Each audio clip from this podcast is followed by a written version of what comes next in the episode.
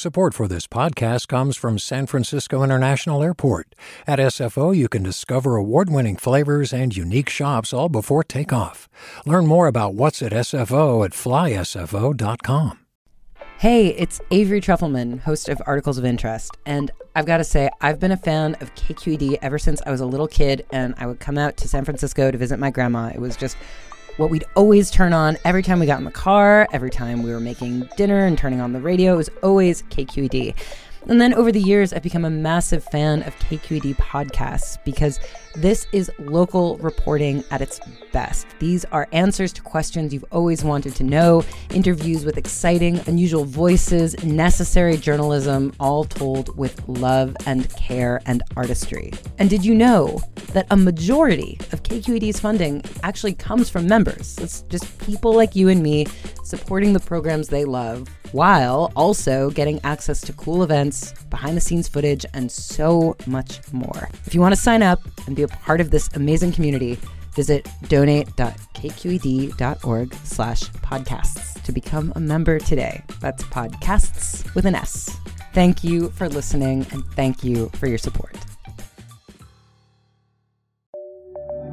From KQED. Good morning. This is the California Report. I'm Madi Bolaños in San Francisco. Governor Gavin Newsom has signed a bill that eliminates the state's decades old parking requirements for new housing near transit. Assembly Bill 2097 frees developers of those parking requirements for new housing and businesses located within a half a mile from a public transit stop. Here's Newsom in a video message on why he signed the bill. Basically, we're making it cheaper and easier to build new housing near daily destinations like jobs and grocery stores and schools.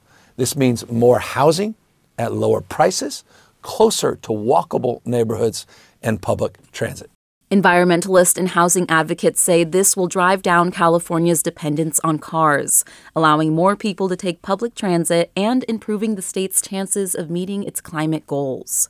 Under the new rules, cities can still impose parking requirements, but only if the project negatively impacts commercial parking in the area or if it affects the city's attempt to meet affordable housing goals. In the latest sign of California's ambitious goals to reduce emissions, state air regulators have approved a plan that would ban the sale of natural gas heaters by 2030. Regulators say the move away from natural gas will mean more reliance on alternative heating technology. That includes heat pump technology, which is already widely used in Europe. Heat pumps rely solely on electricity and work by moving heat around. One drawback is they can be quite a bit more expensive than a regular gas heater, although incentives and rebates are helping to reduce the upfront cost.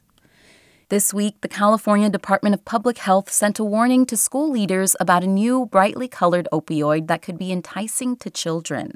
Federal officials say so called rainbow fentanyl comes in many forms, including pills, powder, and blocks that can resemble sidewalk chalk or candy.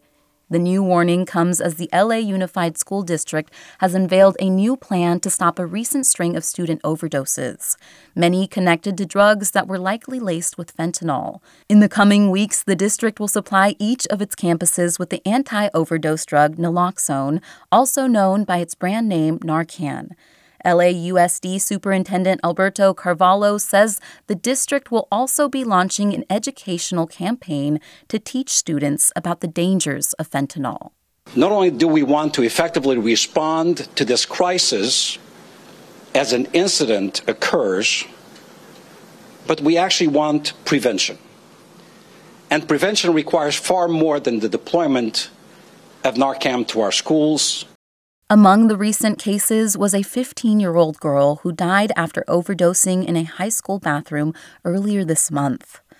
Now, just a heads up this next story is about an adult topic. A bill is sitting on Governor Newsom's desk that would allow people who receive an unsolicited sexually explicit image on their phones or electronic devices to sue the person who sent it. Here's the California Report's Amanda Stupi. Cyberflashing. That's when someone sends you a sexually explicit image that you didn't ask for. A lot of times it's a photo of a certain body part sent over text or a dating app. We regularly poll our uh, Bumble users, and in 2019, um, one of those polls was reflecting that this issue of lewd images was a thing. That's Payton Iheme, head of America's public policy for the dating app Bumble. She says once Bumble executives realized how prevalent unsolicited images were, the company helped pass laws in Texas and Virginia that outlawed cyber flashing. Now it's California's turn. A bill on Governor Newsom's desk would allow people who receive unwanted lewd images to seek recourse. A 2017 Pew Research poll found 53% of young women received explicit images they didn't ask for. If the bill becomes law, people who receive unwanted sexual images from senders over 18 would be able to seek up to $30,000 plus punitive damages and attorney's fees. For the California Report, I'm Amanda Stupi. Hi, I'm Sasha Khokha, host of the California Report magazine. Every week, we bring you stories about what connects us in the giant, diverse Golden State. Because what happens in California changes the world. I love this place. We were once seen as like the place to be, California the land of milk and honey. That's where you go to Sunshine State, but we just have challenges right now. KQED's California Report magazine. New episodes drop every Friday, wherever you get your podcasts. Hi there, I'm Rand Abdel Fattah from Throughline. If you're listening to this podcast, you know that KQED produces exceptional storytelling that keeps you informed, inspired, and entertained.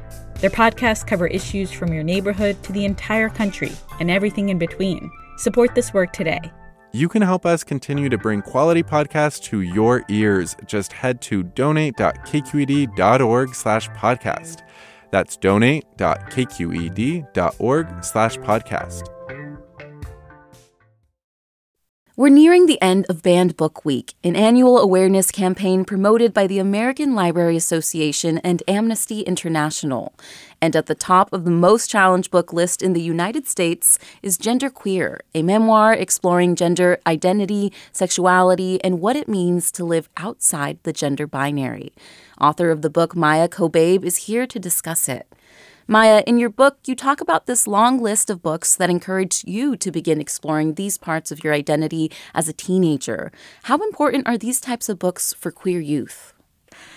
You're absolutely right. When I was a teenager, I was so hungry for queer narratives. And I was a teen in the mid 2000s. There was a lot less representation then than there is now but I would pick up any book that had even like the tiniest crumb of a queer narrative or like the briefest mention of a queer or trans character, even if they were very minor in terms of the plot. And I think like so many queer teenagers don't necessarily have a role model in their day-to-day life. They might not have another queer person in their family or their school. And i think a lot of young people myself included are just searching for like what can the future look like for me? What can i look like as a queer adult? Like what opportunities are available to me? Or even like what kind of clothes should i wear? What kind of job should i have? And i think it's so important for young people who don't have that role model in their day-to-day life be able to be able to find it somewhere and i think media is a really good place Mm-hmm. You know, as I mentioned, Genderqueer is at the top of the banned books list. Were you expecting this kind of reaction? What was the initial reaction, and how has that changed over time? Yeah. So, Genderqueer came out in May of 2019, so a good couple years ago now. And for the first two years, there was no pushback on the book at all. And I am, of course, very aware that queer and trans narratives tend to get pushback, and I had braced myself for it a little bit, wondering if there would be, you know, like mean reviews or whatever online.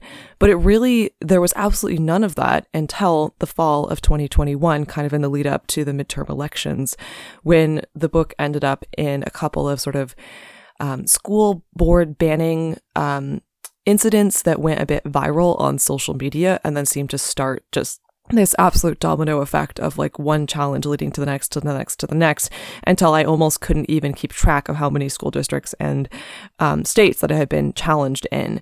Wow. What is it like having written the most banned book in the United States? I can imagine that you might have like a range of emotions. I'm very aware that this has given me a platform that I didn't have before. And not all books that are challenged see a sales bump, but mine has. So I'm just kind of trying to use the platform that this has given me and the media attention that it's given me to the best of my advantage and speak out against censorship and against book bans and in support of queer narratives and queer stories and queer authors and try to encourage other authors like not to write from a place of fear um, and not to self censor before a challenge has even happened and to um, stay strong and realize this is just kind of like a weird side effect of our modern social media era and just keep writing, just keep making your work. That's great. And what do you hope people will take away from reading Genderqueer? I hope that people will take away from it that it's really important to think deeply about who you are and to interrogate the things that make you feel free versus the things that make you feel confined, whether that has to do with gender or not. Um, I think everyone could stand to do a lot of like deep introspection about their personality and their life and their choices and not just get caught up in sort of just the flow of day to day life and do something just because everyone is doing it or because it's expected of you. So I really hope people read it and think about honestly just about freedom and also about letting go of shame. And if there's any sort of shame or fear in your life that you don't need to be carrying and that you could, in fact, set down. That was Maia Kobabe, author of Genderqueer, a memoir. Thank you, Maia. Thank you. And now to a preview of our sister show, the California Reports Weekly Magazine. As the Monterey Jazz Festival kicks off today, the documentary duo The Kitchen Sisters tells the story of an unusual premiere at the festival 60 years ago. It was a musical featuring a glittering cast, including Louis Armstrong. This was the height of the civil rights movement, and the idea was to challenge racism and social injustice and critique a U.S. government program that sent jazz musicians, including Armstrong and jazz pioneer Dave Brubeck, overseas without addressing segregation at home. And it was written by Brubeck and his wife, Iola.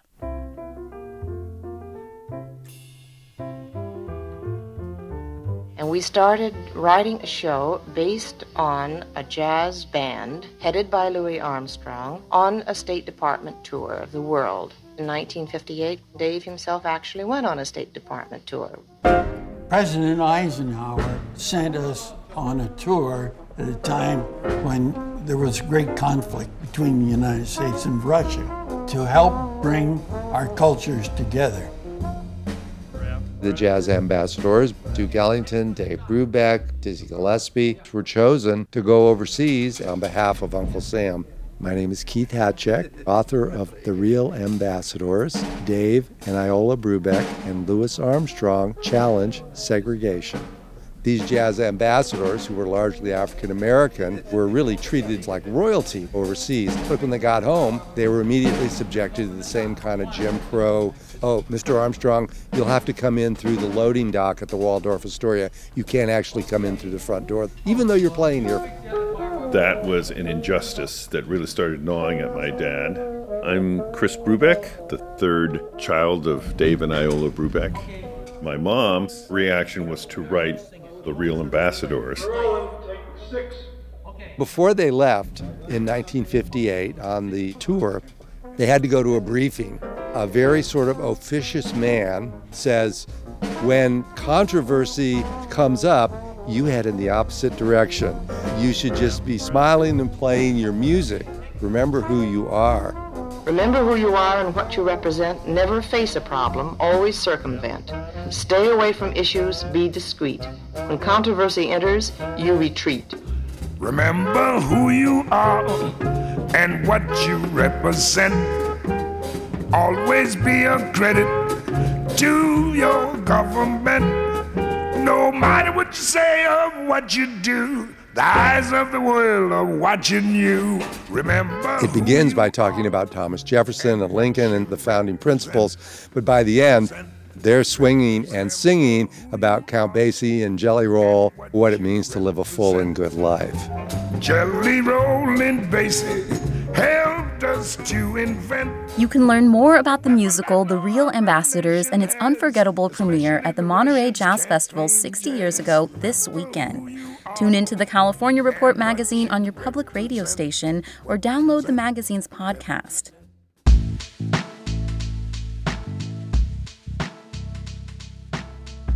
And that's the California Report for Friday, September 23rd. We're a production of KQED Public Radio. Our engineers are Danny Bringer, Katie McMurran, and Seal Moeller. Our producers are Amanda Stupi and Keith Mizuguchi. Our senior editor is Alex Hall. Our interim director of Muse is Ki Sung. Our vice president of news is Ethan Toven Lindsey. And our chief content officer is Holly Kernan.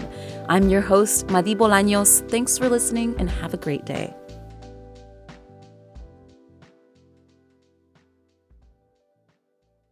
Support for the California Report comes from the James Irvine Foundation, committed to a California where all low income workers have the power to advance economically. Learn more at irvine.org. Hint fruit infused water in over 25 flavors like watermelon, pineapple, and blackberry. No sweeteners, no calories, in stores or delivered from drinkhint.com.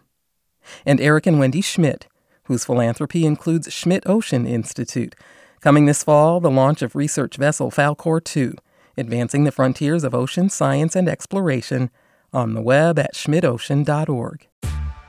Hey there, this is Brittany Luce from NPR's It's Been a Minute. KQED's podcasts like The Bay, Bay Curious, Mind Shift, Right Nowish, and more all tell the stories of the Bay and beyond with reliable, human centered journalism.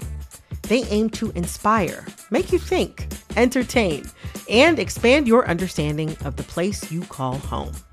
Here's how you can support podcasting at KQED. Showing your support is easy, and you can join Brittany in supporting KQED Podcast too at donate.kqed.org slash podcast. That's donate.kqed.org slash podcast.